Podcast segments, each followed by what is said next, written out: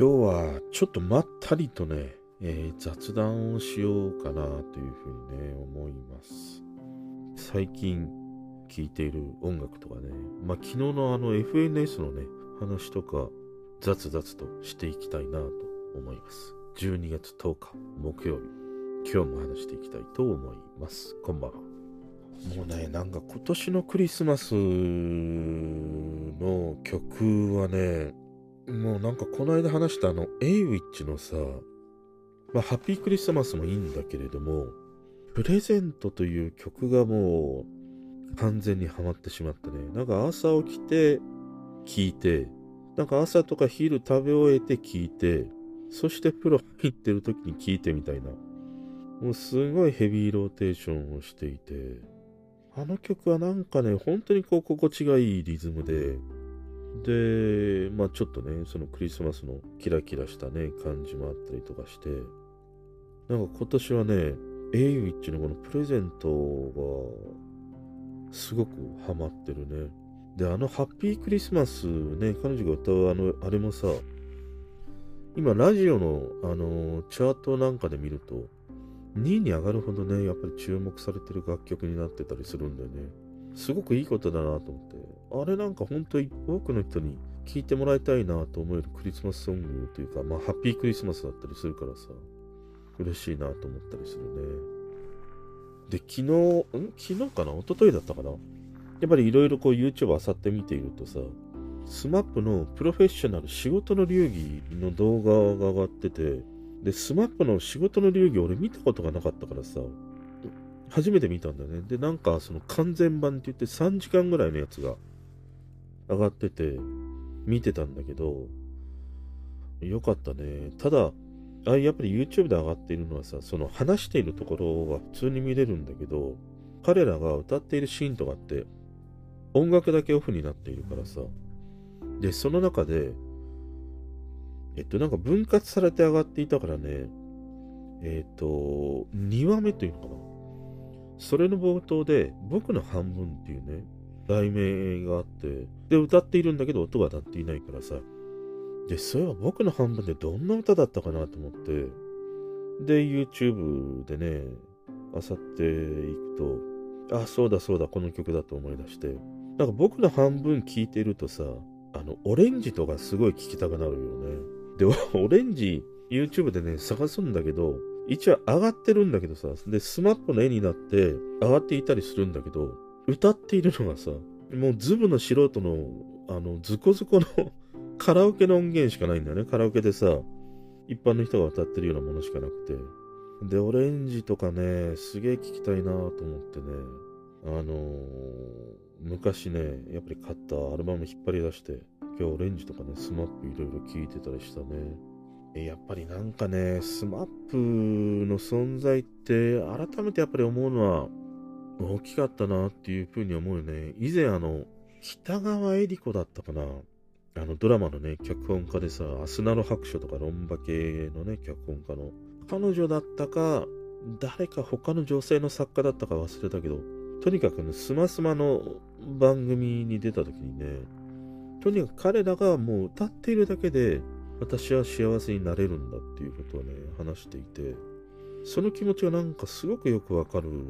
なっていうふうに思うね。昔のそういうスマップのね、彼らの姿なんかを見ているとさ。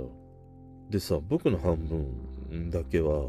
あの、YouTube に上がっていて、それが FNS 歌謡祭のものだったんだよね。で、見たんだけど、いや、めちゃくちゃ歌、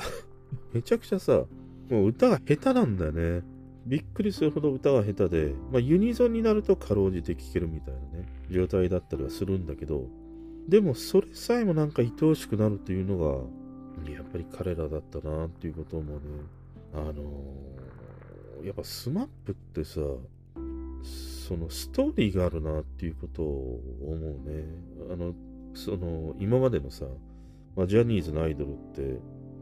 すぐにね、え、デビューして、まあ、オリコン1位を取るようなね、ものが確定的にあった中で、スマップって、だってデビューしてもさ、もうしばらく1位が取れなかったわけでしょ？で、その結果、まあ、バラエティのね、道に行って、そこから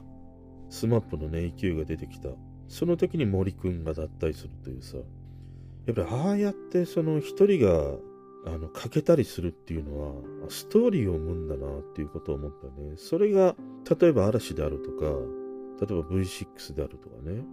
彼らになんとなくそのストーリー性を感じ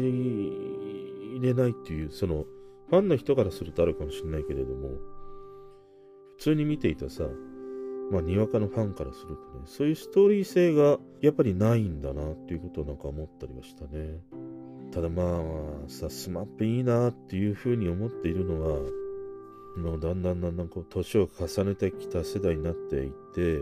やっぱ時代は移ろうんだなっていうことを思うよね。多分、もうあと10年もすると、まあスマップって誰みたいなことになっていくだろうからね。まあやっぱりそんなね、移り変わりを感じたりするね。で、昨日のさ、FNS を見たんだけど、昨日は aiko が出るからっていうのでね、まあ仕事しながら、ながら見してたんだよね。で、 aiko は3曲だね、歌ったのね。えー、ブルーデイジーとボーイフレンドと、あとハニーメモリーか。だからブルーデイジーとか聞いてると、あのちょうどコロナの頃の、なんかあのこう緊張感があって非日常的な時間を思い出したりとかしてね、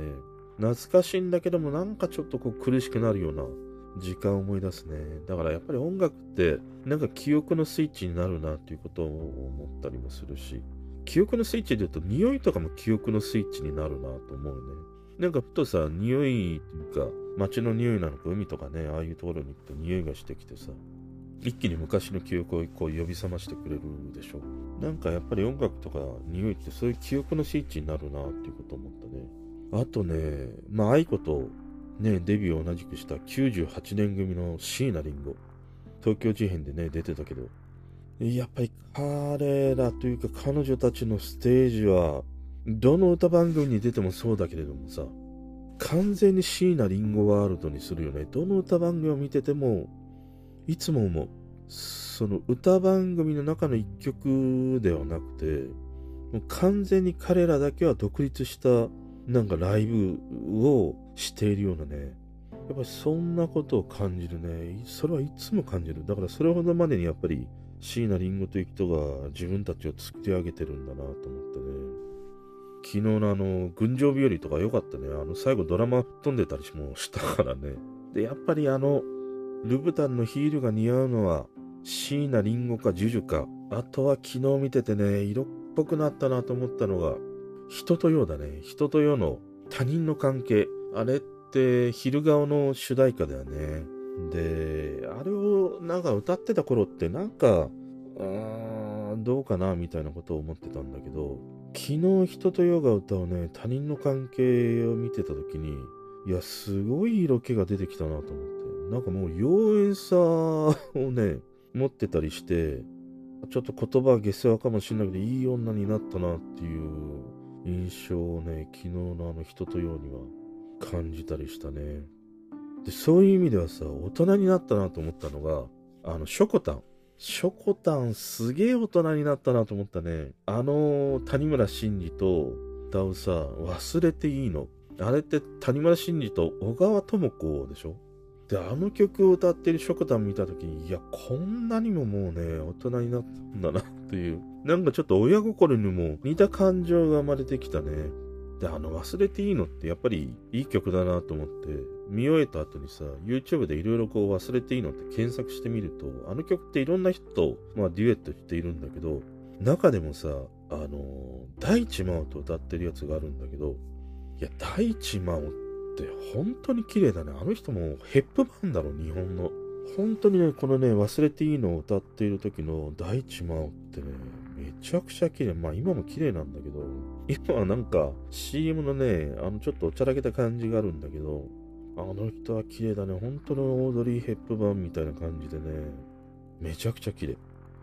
あと印象に残ったので言うとね、やっぱエレカシの宮本さんだね。あなたって、まあ、小坂明子でしょ？で、小坂明子あれ、昔さ、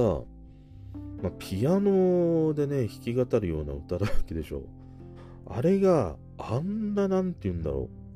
こう、激しい曲になるっていうのかな。まああなたってさ、好きな人と一緒に過ごすことを夢見ているような曲なんだけど、なんか彼が歌うと、その、俺が幸せにしてやるみたいなさ、そういう曲に聞こえてくるもんね。で、まあ、あの、宮本さんがね、カバーアルバム出しているのが、あれのセールスがやっぱり好調だというのも、やっぱり彼のもともと持っているあの、才能みたいなものが、こう、多くの人にやっと認知されてきたのかなっていう印象があるね。2019年にあの、アミューズに移籍してから一気に露出がね、増えてきた印象があって、いろんな歌番組とかね、朝のワイドショーみたいなものにもね、出ていたりもしたからね。やっとエレカシのね、宮本の時代が、時代が追いついてきたというのかな。そんな印象を持ったりしたね。まあちょっと雑雑としてしまったんだけど、まあこれから、またね、あの、年末に向けていろんな歌番組があって、M ステとかさ、まあレコード大賞とか紅白とかね、あるんだけれども、やっぱり毎年毎年楽しみにしていたのが、まあ紅白とともにその流れでさ、あの、カウントダウン TV のね、年越しプレミアムライブか。あれ楽しみにしてたんだよね。毎年、スマップがいた頃ってさ、必ずスマップがオープニングを飾っていたでしょ？プレミアムライブの方で。でも何曲も何曲も歌って。あれ、あの紅白からの流れが